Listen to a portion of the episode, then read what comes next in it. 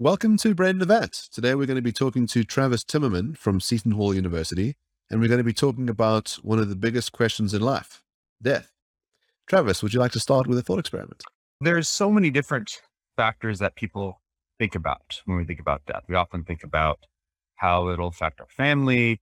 We think about how the process of dying, which is distinct from death, might be painful. We think about the anxiety that we might feel about perpetual nothingness.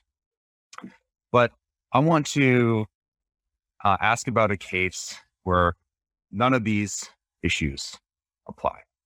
So imagine someone who's a happy hermit. They enjoy their life very much. They have people that they're friendly with. They have some meaningful relationships, but they don't have a close network of people who will mourn their loss if they die. Uh, let's suppose, furthermore, that they have a, let's say, incident that puts them in the hospital and they're faced with uh, two choices. One, they can push button A, that'll give them some medicine, that'll completely heal them, and then they'll be able to go on and live a life that we can just suppose is good on any account of meaning, on any account of well being. Or two, they can push a button B, we'll give them a bunch of morphine, and it'll very quickly and completely painlessly kill them. And furthermore, let's suppose that their death is going to result in the permanent cessation of their existence. So it's not like they're going to go to heaven or hell and have some sort of positive or negative experiences after they make this choice. Let's just suppose, if only for the sake of argument, that this choice is going to result in either the continued existence on earth, or they'll be very happy and healthy for the remainder of their life, and they choose to live, or they'll just immediately and permanently cease to exist. And the question that I am most interested in is if they choose to end their life, they hit button B, get the morphine and go out of existence, whether that would be bad for them in any way. Would they suffer some sort of misfortune if they end their life? So I'm assuming your intuition in this case is that it would be bad for them if they die. And the reason being that this is a hermit, no one kind of depends on their existence, there won't be mass suffering at their loss. But that person would have had a very fulfilling life had they continued to exist instead of pressing the death button. So I'm assuming your intuition in this case is that death is bad for that person. Is that correct? Yes, absolutely. Pre theoretically, even my intuitions are that uh, death can be bad for people, even if it's completely painless, even if there's no negative experiences associated after death, even if there are people who are going to miss them after they die. The reason that I think it's bad is roughly known as the view uh, called deprivationism, says that it is bad in virtue of the goods that you missed out on as a result. As you put it, it's the things that they would have got had they not died when they did the things that they're deprived of, the things that they miss out on as a result of ending their life prematurely. That's what makes it bad for them. It'll only be extrinsically bad. It'll be bad because it deprives you of good. It won't be bad uh, inherently. And I take it on that kind of deprivationist account. If your life was going to turn out to be pretty bad going forward, in other words, if you thought that the next six months of your life really would be lying in this hospital bed with no meaningful uh, experiences, an enormous amount of agony, you're not being deprived of anything. In fact, you might have received a benefit through the death. In other words, you avoided all this awful stuff that was going to happen to you. And so it would be good for you to die if what we're measuring is the, let's say, positive or negative uh, net goods of your future. Yes, that's exactly right. So a lot of people want to preserve the judgment that death for at least humans is always and everywhere bad for them. Even Thomas Nagel, the originator of this view, wanted to defend that. And I deny that. I actually think it's a virtue of a standard form of deprivationism, that it uh, gives an account of when death is good for you as well as when it's bad. Because that can tell us when it's prudent to continue living uh, versus die. And we make these judgments, I think, implicitly all the time. People make those judgments when they make their own end of life decisions. People make those judgments on behalf of non human animals. I've had dogs as pets for many years. And there's a point at which the quality of life decreases so much that, that it would be in their interest to end their life prematurely rather than to make them continue living. So I find it very interesting that you brought up pets because I was just thinking that. And this is something that has niggled at the back of my brain for many years. So you take your your dog who's in tremendous pain to your vet, and the vet says, "Well, we could perform an operation which may extend the dog's life, but it'll live in pain and its quality of life won't be great. Perhaps the humane thing to do is to just to put it down." We don't have those conversations about humans, right? So you go to the surgeon, and the surgeon says, "Well, I can fix your broken leg." But you're going to struggle with it, man. You're going to struggle with it for the next few decades. Let's just put you out of your misery. Now, uh, what I find very interesting is when we think intuitively about a surgeon doing that, we bulk. We, we say, no, there's something wrong with the surgeon. He's doing something awful. I'm, I'll live with the pain, uh, that leg pain. But we don't have that intuition about the vet. Now, your view, it seems, can't account for that difference, right? I think it might be able to account for that difference. So let me give my best attempt at trying to account for this difference, and you tell me whether I'm uh, mistaken. So, one reason we might balk at the surgeon for saying that, uh, first, if it's just a broken leg, that doesn't, I think, diminish your quality of life so much that it wouldn't be uh, worth living. The typical human uh, would be able to find things that they enjoy are so meaningful, even if they're incapacitated in such a way that they never regain the use of their leg that is probably true for uh, lots of animals as well. But the point at which people tend to think it's good for the animal, for the non human animal to be put down, is when their life contains much more pain than it would pleasure. That same judgment is true of humans, at least assuming, assuming hedonism is the correct account of well being. Maybe desire satisfactionism, but roughly whenever there's going to be more bad than good in the subsequent life, I think it would be prudent to end that life, be it a human or non-human animal. Now, I, I think you put your finger on something really uh, interesting here, which is that my judgments might be out of line with common sense. I think people have particularly speciesist judgment about the quality of human versus non-human animal life. And this might be the sole instance where the speciesist judgments can be bad for the humans and actually benefit the non-human animals. So the speciesist judgment in question is there's something inherently good about being biologically human such that your life is always worth living, irrespective of how much pain you have to endure, irrespective of the cost that you take on to try to get the medication that you need to continue living, at least in places like the United States where the healthcare costs are just astronomical. Right? You still have uh, life we're living independent of anything else. And I think people acting on those beliefs can actually harm humans in a way that non-human animals are spared. So I wonder if there's a distinction to be drawn between the human and the and the and the non-human. So you talked about it being in the animal's interest, but that's different from the animal having the interest. So we can imagine it being in a human being's interests to cease to exist because it will be the case that the rest of their life will be filled with untold suffering. But they don't have that interest. They have an interest in surviving. Now, the question is whether it would be uh, good, bad, or morally neutral to kill that person against their will.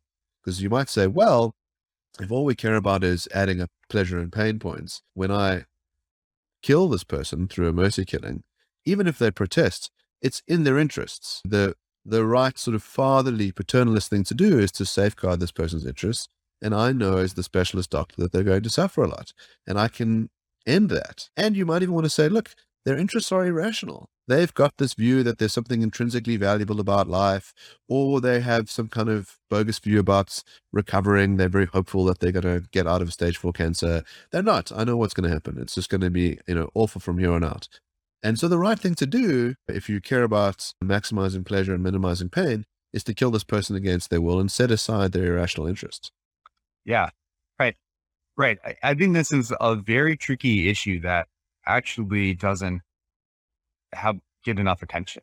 in the literature. Yeah, there's I think there's two sort of general differences between the typical human and the typical non-human animal. One is that they can have an interest in the sense that they have an opinion about what they want. They can exercise their autonomy in such a way where they say, no, I you know, have done estimated value calculus, and I think it would be best for me to continue living. And insofar as we should care about autonomy over and above what we might think is good for people, we should respect that.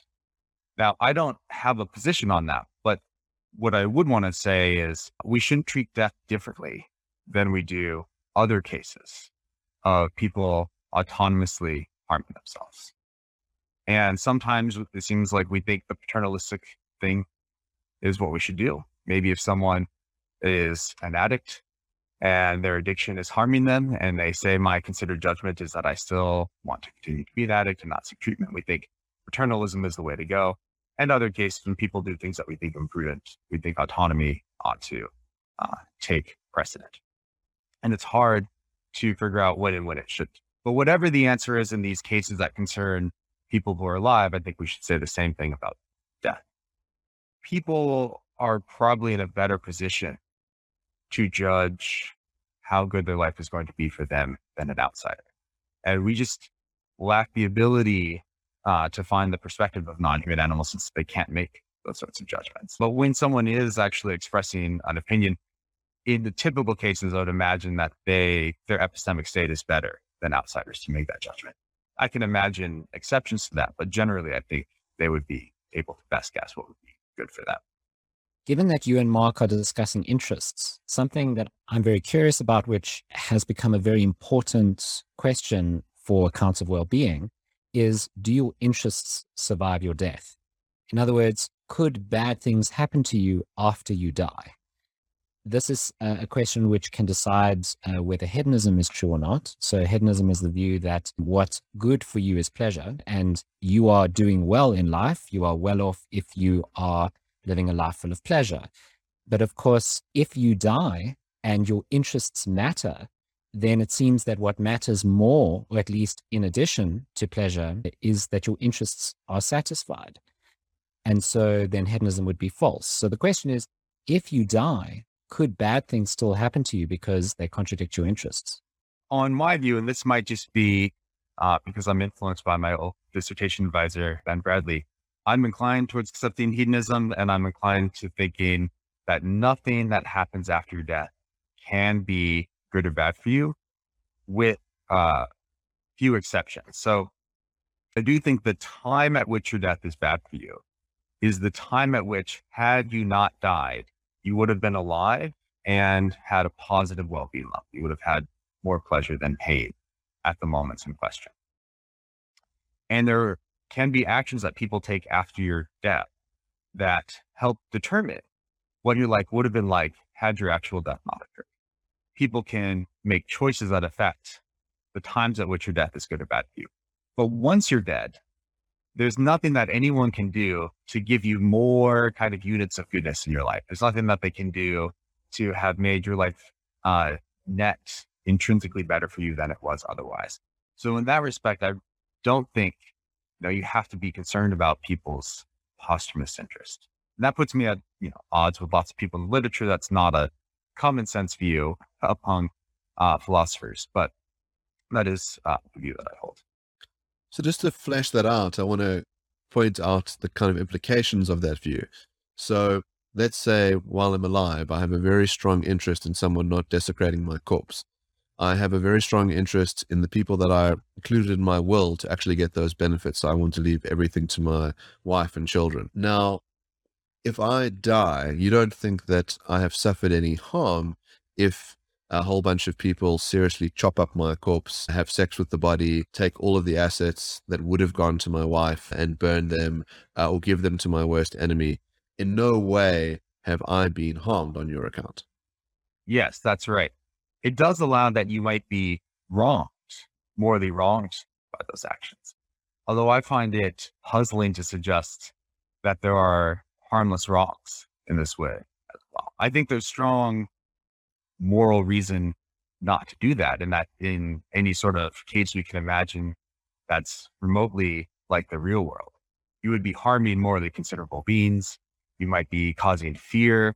If we didn't have a rule of respecting the wishes of the dead, that would cause a great deal of anxiety for the living. And I think that provides itself strong moral reason to respect the wishes of the dead in typical cases. And my family and friends found out that my corpse was treated in this way, I would think that would probably harm them as well. That might cause them anxiety, although maybe it shouldn't, but it would, and that provide more reason.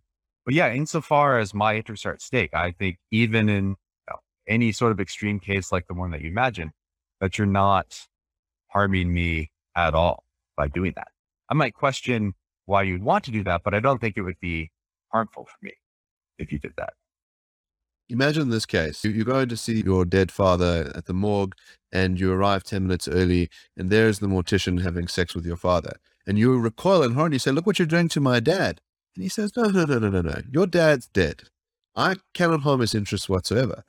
And you say, but I feel like you're, you're harming him. He says, no, but that's totally irrational. He's gone. Any repugnance that you feel really is meaningless. You, you've got a sort of strange preference on this, on this question because this isn't your dad. This is just a, you know, a flashback. So I don't see why you're concerned. And this idea that we should pander to people's anxiety who are concerned about what we do to the dead. Why should we pander to people's bizarro metaphysical beliefs when they're not rooted in reality? And in fact, what we should be doing is spending more time curing them of these anxieties that they have by making them confront it. In fact, what we should do is have more desecration of corpses so people get used to it so they feel less anxious. Because, of course, as you say, there are no harmless wrongs. People aren't being harmed in these cases. All that stuff is really just superstition. What's the problem?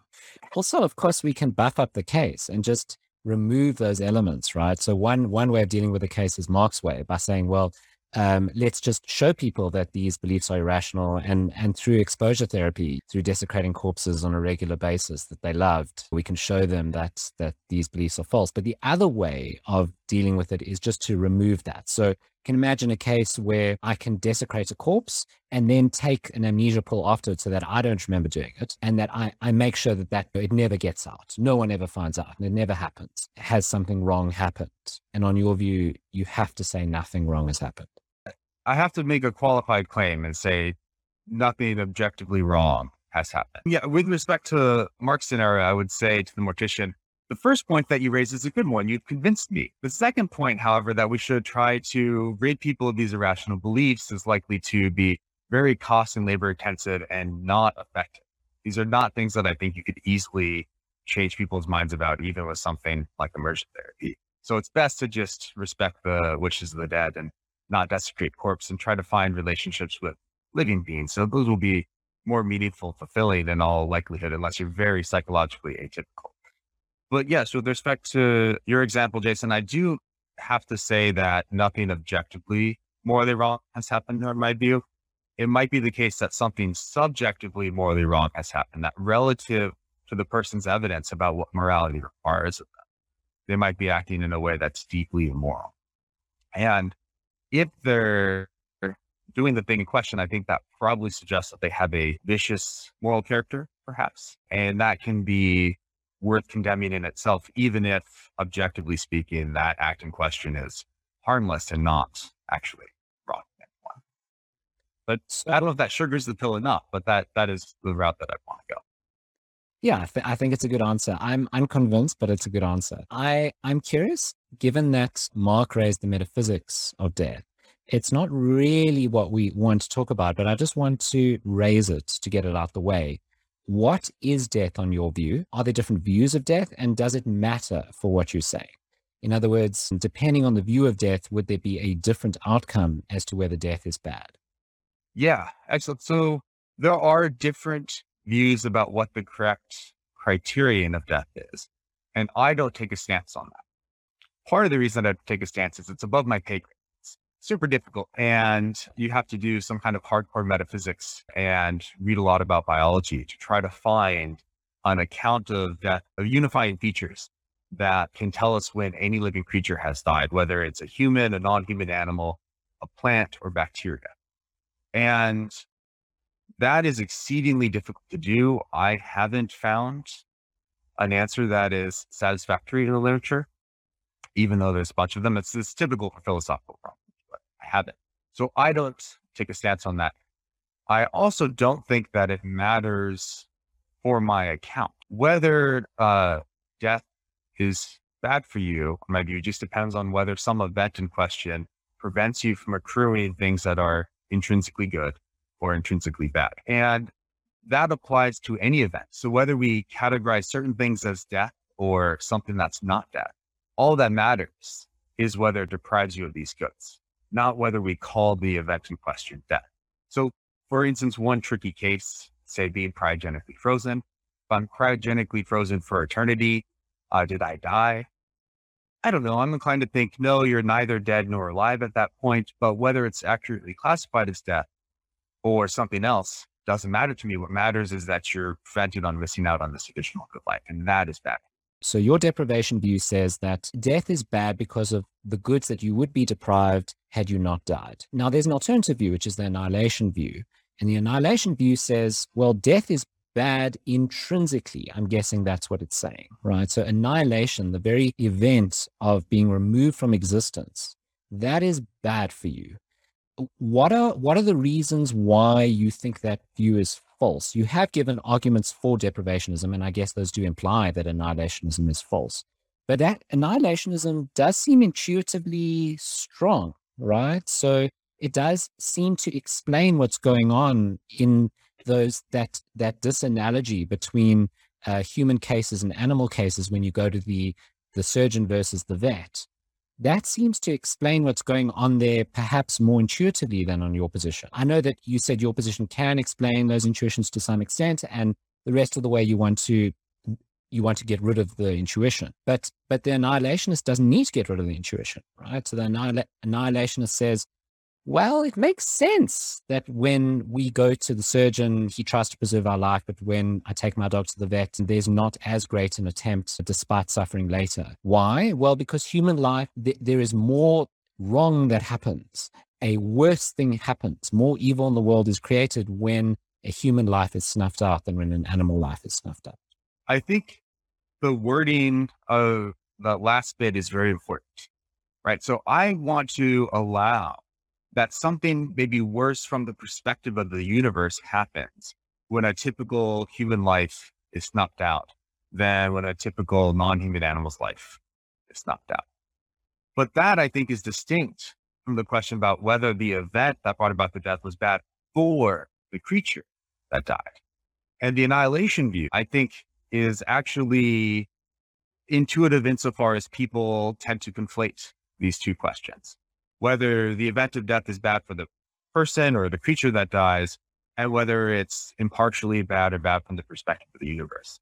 So I want to, David Benatar does, allow that something of great value, something of great significance, maybe one of the most significant or valuable types of life in the world is ended. And there's something tragic about that. But that doesn't mean that it's bad for the valuable creature that died in any sort.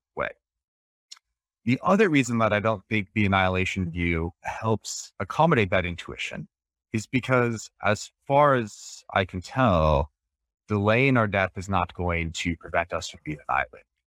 So, if annihilation is intrinsically bad for us, I would think the most plausible reading of that is it's going to be as intrinsically bad for me if I die uh, at 35 as if I die at 85. So, you don't mitigate the badness of death merely the intrinsic badness of death merely by delay. I'll say one last thing briefly. The general reason that I'm worried about the annihilation view is that if we say annihilation is intrinsically bad over and above anything else that's bad about death, then we should be able to have trade offs between the intrinsic badness of annihilation and other intrinsic bads that we might accrue. So people who defend something like annihilationism, most notably David Benatar, um, but Frances Kamm and uh, Stephen Blodden both alluded to something along these lines as well. I'll say, tell me exactly how bad annihilation is for you, exactly how much intrinsic badness you can accrue by annihilation. And then I can imagine a case where you could accrue some other intrinsic badness that's less bad than annihilation by stipulation, and you'll avoid annihilation forever. So if you're not annihilated, when you're cryogenically frozen, or if you're not annihilated when you're put in a consciousness coma, then we can imagine that you can accrue some sort of pain, some sort of physical suffering, which is clearly intrinsically bad. And then you're cryogenically frozen for eternity. Or if that does result in that your annihilation, we'll imagine you continue to exist, but with a well-being level of zero. You have no pleasure, no pain, you have no other desires satisfied. And I don't think it's worth taking on any pain in order to live a continued existence that doesn't contain any goods for you whatsoever. I wouldn't take any amount of pain in order to merely avoid being annihilated and exist forever with nothing else good in my life. So it's for for the reason questions about trade-offs lead to seemingly absurd conclusions. I'm skeptical about positing annihilation as an additional thing that's intrinsically bad. I wonder if the event of annihilation is bad for you depending on your particular set of circumstances. So you can imagine the situation where you've got the person who's in enormous pain, and we say, look, it's overall better for you to be deprived of that pain and to to die, but it is still bad that you are being annihilated. You know, Benatar's view is that overall it would have been better had you never been born. Then you would never have had to confront the suffering or the death. So you you're faced with these two horrible options. The one is to have ongoing pain, and the other one is to die.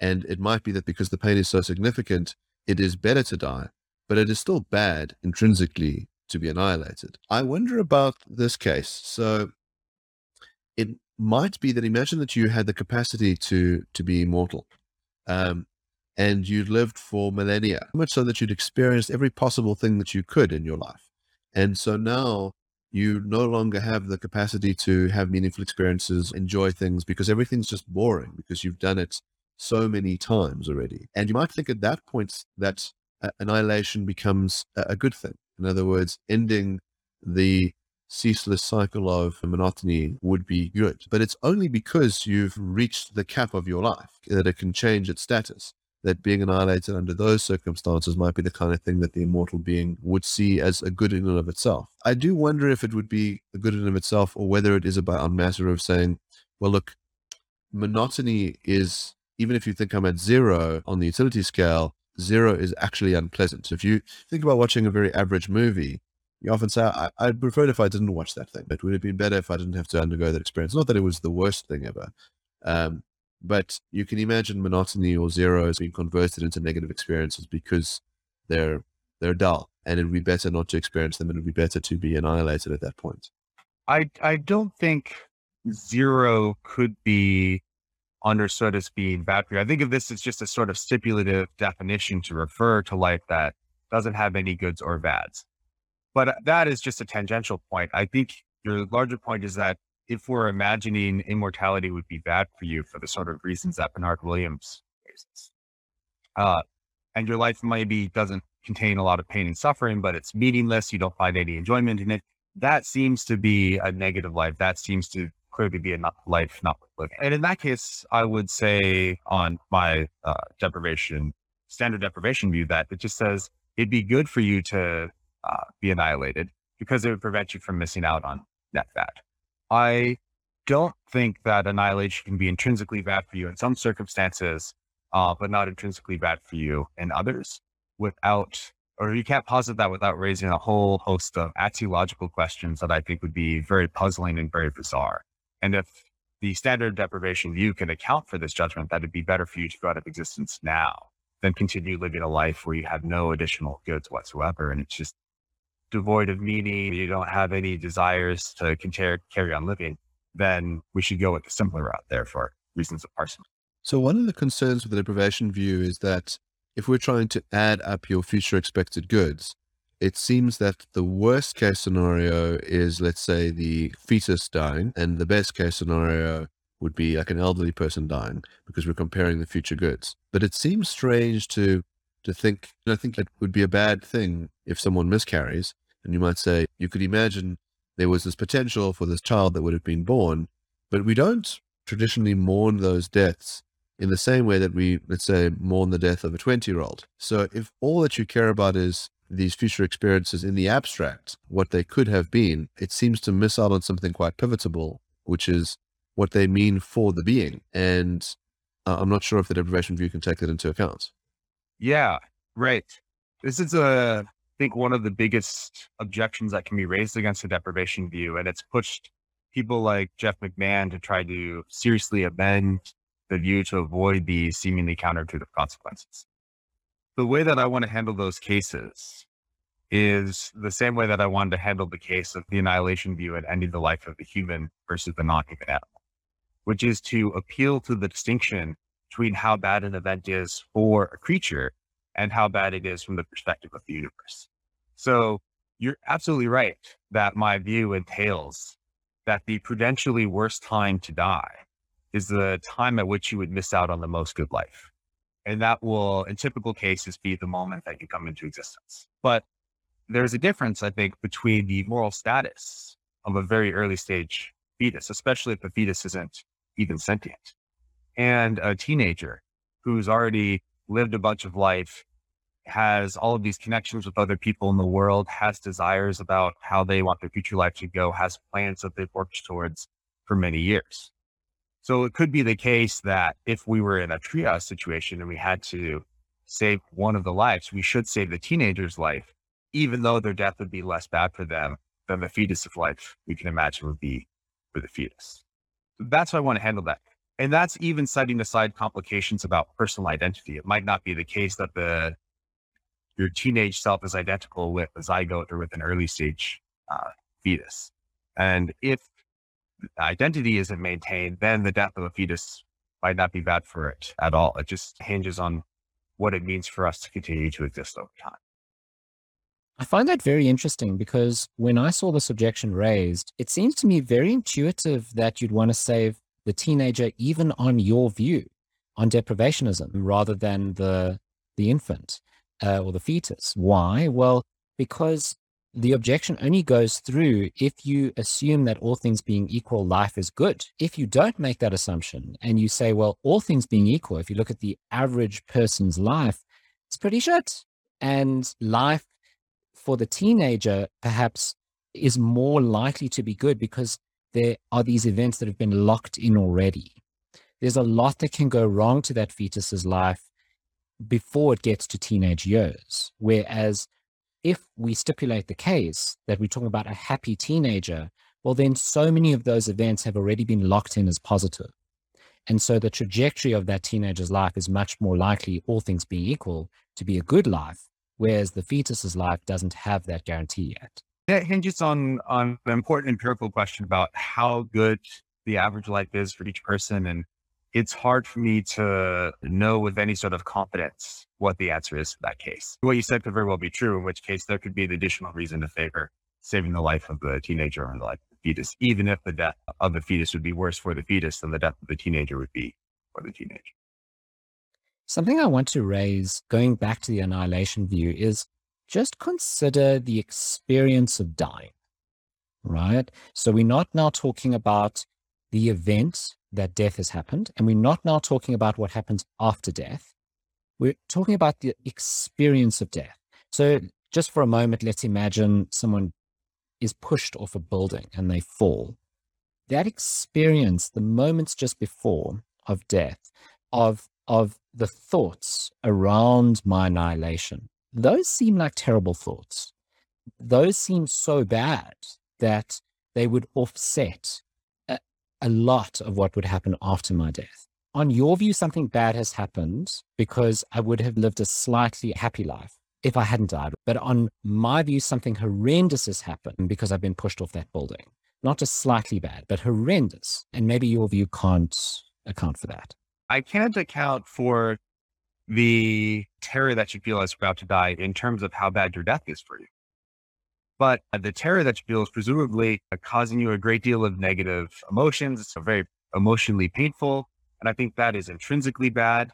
And that factors into how well your life went for you as a whole. I can imagine cases where the terror that you feel there is even worse than the additional good that you miss out on. I mean, we'd have to spill the details of exactly how much terror you feel, exactly what your life would have been like. But I, I think I could allow that in all sorts of possible cases we can imagine the worst thing about the conjunction of the process of dying and death itself is the horrible anxiety that you feel right as you're about to die.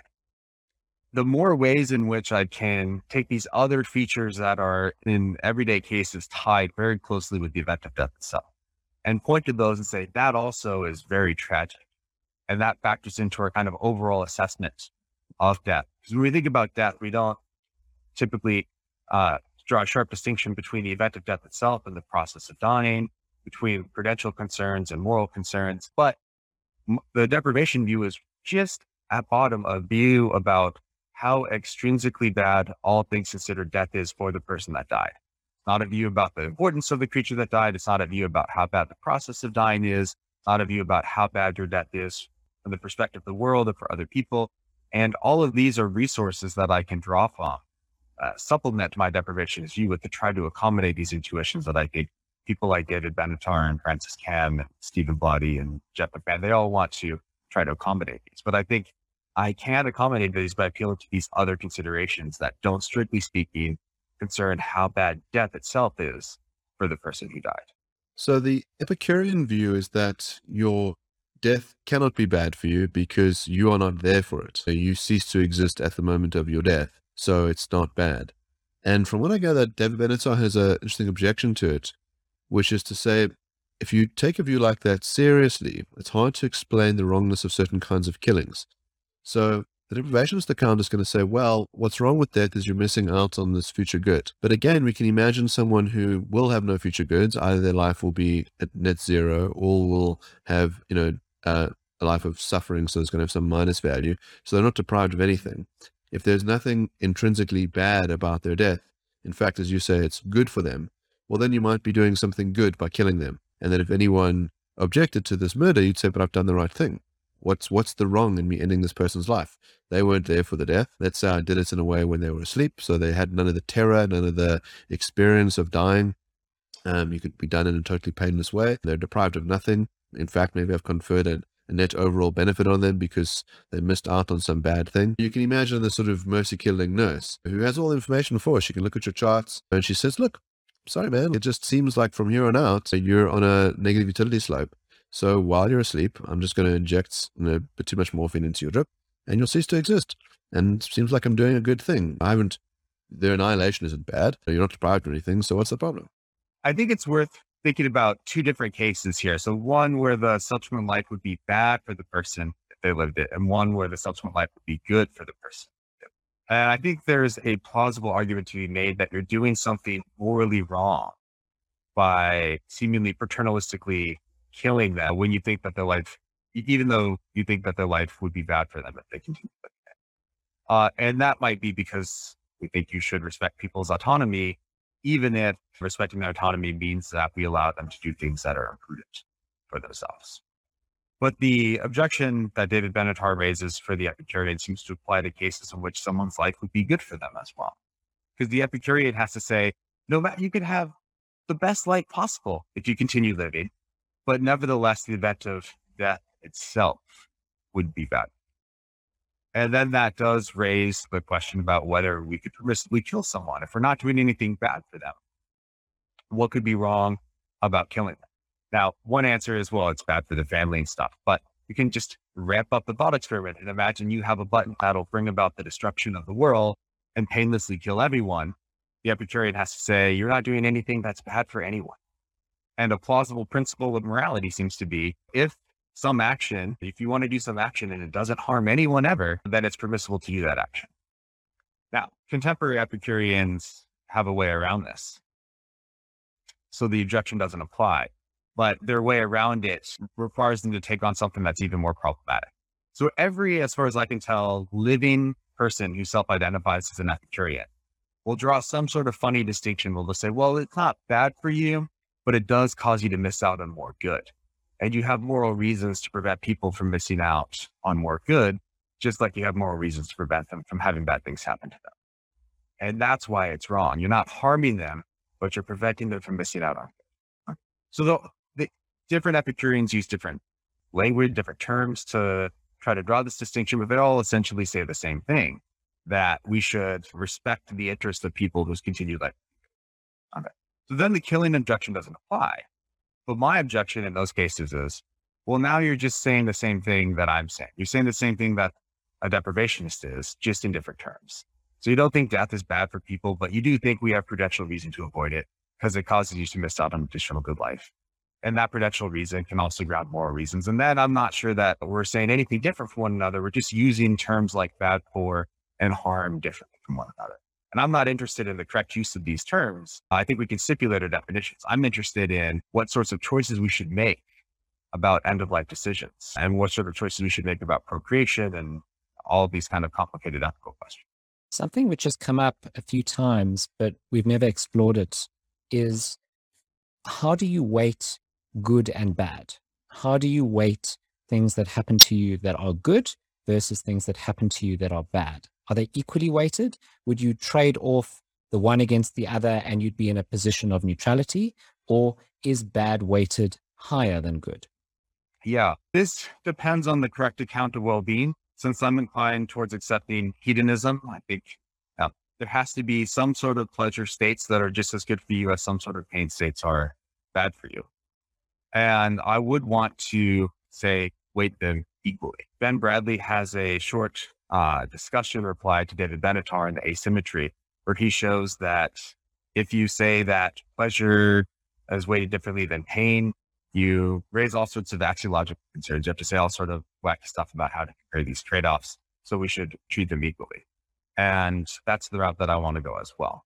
If you accept the kind of desire satisfaction theory, where you think what's good or bad for you is having your desire thwarted, there's an answer there that David Boonin gives in his latest book, which is just what would you desire between these two states? Any, you can compare any two possible outcomes, and then whichever your that case, that would be uh, what's good for you. So the trade offs might be different for different people depending on what their preference set is. But there'd be a sort of principled way to adjudicate any sort of possible trade off scenario. I wonder if there's certain kinds of goods that are just incomparable.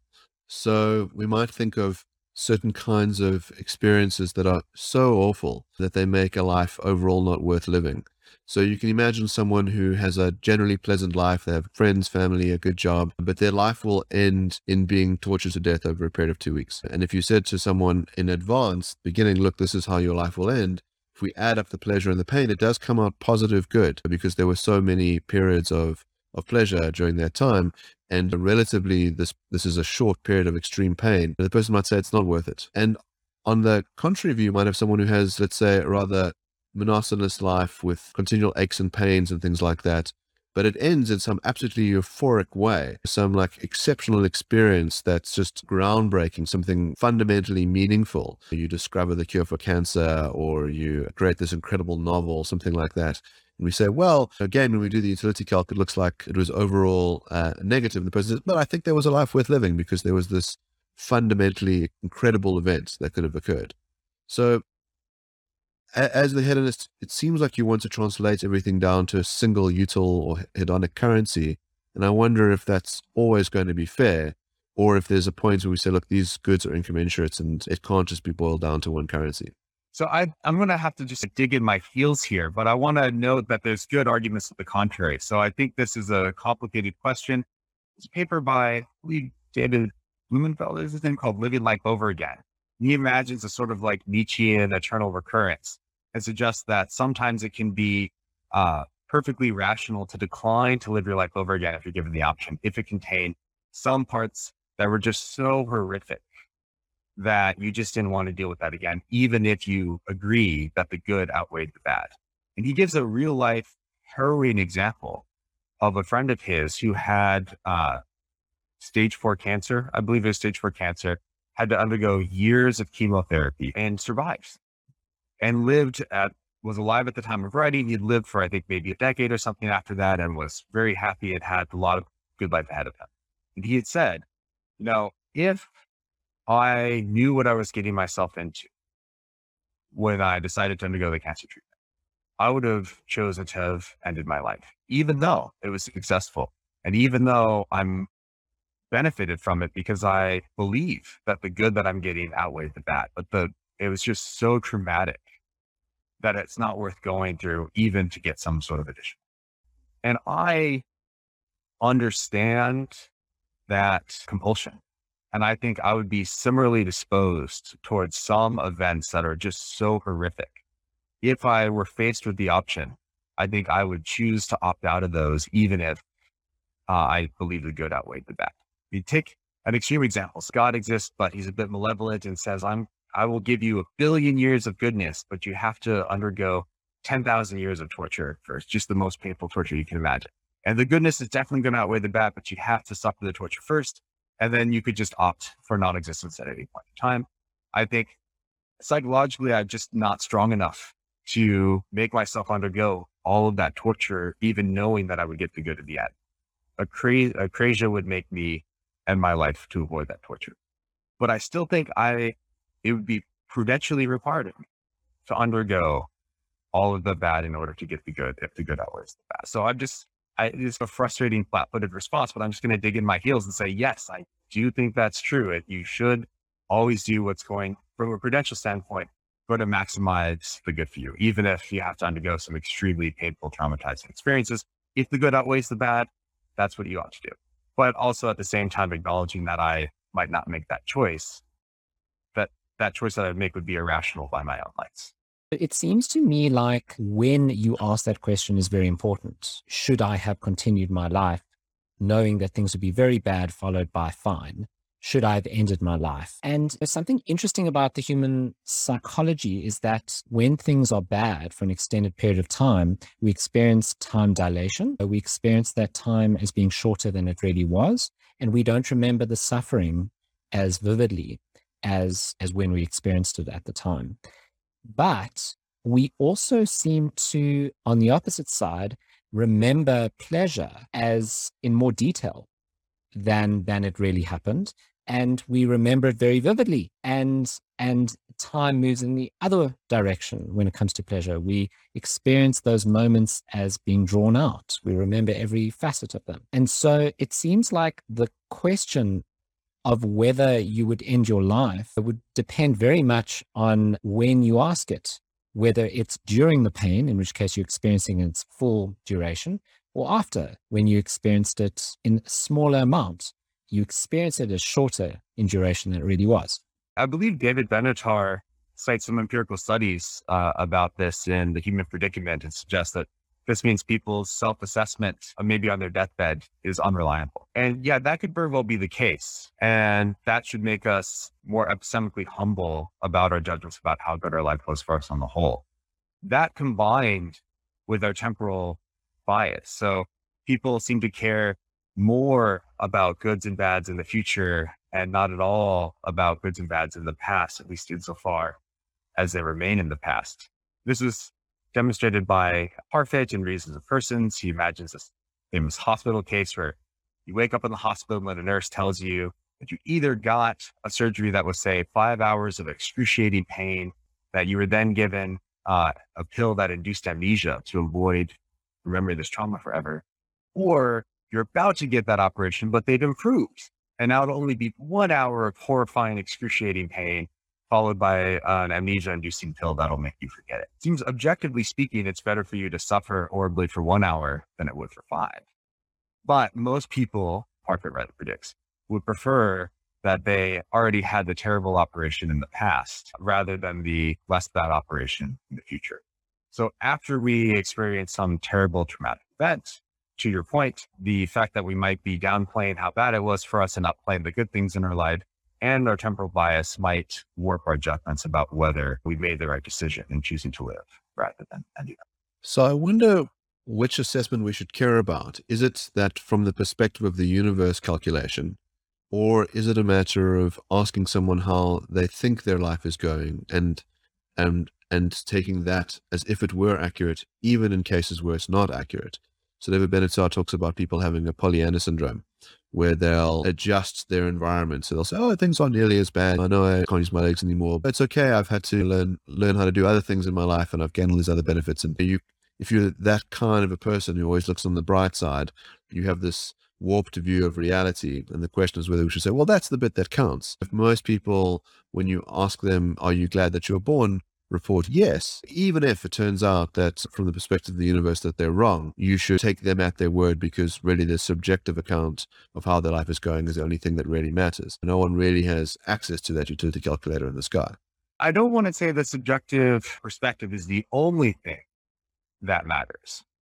But since we don't have access to the utility calculus in the sky, I think the best that we can do is try to assess relative evidence how good people's life for them are as a whole. I think typically people will be in a better place to uh, judge that than others, with some notable exceptions. The other reason to respect it is that trying to give people the correct view. If you, if you think, I actually think most people's lives are uh, good for them on the whole, most likely, the considerations that we just discussed notwithstanding. Um, but the other reason, you know, suppose you think someone is grossly miscalculating how bad their life is for them. And you can, you only have two options. You can either reveal the truth to them that their life is utterly horrible for them and every, you know, they're just being way too optimistic about it, or you can let them remain optimistic. It seems like revealing the truth in that case, if that's your only option, is going to be bad for them. So one of the things we have to consider when we use the term maybe respect people's view is what the like kind of consequences on their well-being of trying to get them to see or have certain beliefs about how good or bad their life is. So there might be more reason not to try to ruin someone's optimistic delusion in certain cases. Yeah, it seems to me that's one of the problems with this utilitarian account is that if all you care about is pleasure, well, and there aren't these other kinds of freestanding values like truth, well, you should lie away to people. You should encourage their delusions. Why make people confront the cold, hard reality when they can be blissfully happy? So it seems like you might even have obligations on that account to lie and delude and feed into their fantasies as much as you can, even if it's totally divorced from reality. People derive an enormous amount of comfort from believing in an afterlife or from believing in angels and pixies and whatever else. It seems that if you just care about pleasure, well, play into it. It seems to be good for them. Whereas someone who believes in freestanding values like truth is going to say, well, better to lead an authentic life that's engaged with what reality really is. Better to be uh, Socrates dissatisfied than a pig satisfied. Yeah. So I'm going to say this is a virtue, not a bug of utilitarianism. And it is e- even nil utilitarian. I, I can't understand how to coherently maintain this distinction between higher and lower pleasures. It's better, prudentially better, should be a pig satisfied and Socrates dissatisfied on my view. But I don't think the uh, objection is as serious as it may sound initially. Because in many cases in which lying to someone is going to seem objectionable, I think that's going to be because them learning the truth is going to allow them to make better informed decisions about how to lead their life, how to treat others. I mean, truth is uh, unquestionably extrinsically valuable for all sorts of reasons, and that can, think, pretty much justify our social practices. And the exceptions to that are ones where I think you really should lie. Uh, I don't know if anyone thinks that truth is so important that you should make sure that someone realizes the truth when it's going to make them suffer and not have any other tangible benefits. If someone is on their deathbed, let's say, and they believed that they, you know, wrote a great poem and you care about truth above all else and you say, no, actually, no, this person who told you your poetry was really good, they were just being nice to you. And they told me in secret that you're just a garbage poet and you had no hope of redemption. So they didn't even bother to try to, no one thinks like truth matters so much that that you should just make people suffer when there's no other sort of uh, goods that you get out of. So I say lie to them about the quality of their life and lie to them about the quality of their poetry if it's going to benefit them.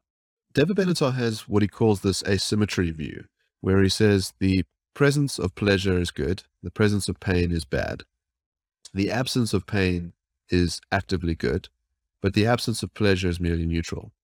And on that basis, he says in principle, it's always better never to have been born. So because you you're not missing out on anything because the absence of pleasure is merely neutral. And then he wants to buff it up by saying, look, if you confront the nature of reality, being born is going to lead to a, a, life that's a lot less meaningful than you think it's going to be. It's going to have a lot more uh, pain than, than you think it's going to have. So you ought not to have been born, and it's wrong to bring new life into the world. So maybe you shouldn't tell people for their own sake why their lives are so, you know, meaningless and painful. But you should tell them if they have an intention of bringing new life into the world because they're going to cause uh, a harm or a wrong to this new future being. And it'd be better for that not to occur. What's your assessment of that view? Yeah, I'm inclined to reject the asymmetry, not for original reasons, but just because I found this discussion note that Ben Bradley wrote in the Journal of Ethics and Social Philosophy uh, very convincing. It's, I believe, called Benatar and the logic of betterness.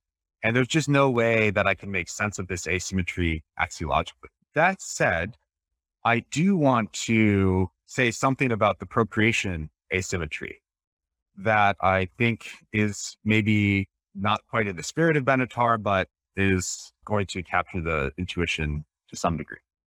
So I think there is moral reason to create people that would live happy lives. But the moral reason lacks what's called a requiring force. So we can never be obligated, on my view, to create happy people. Because if we don't create happy people, then there's no person that has moral status ever that is harmed.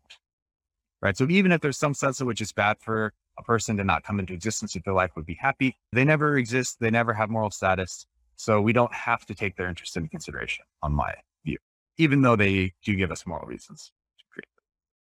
On the flip side, though, the moral reason to not create someone who has a life that's so terrible that it's not worth living, I think that can have requiring force.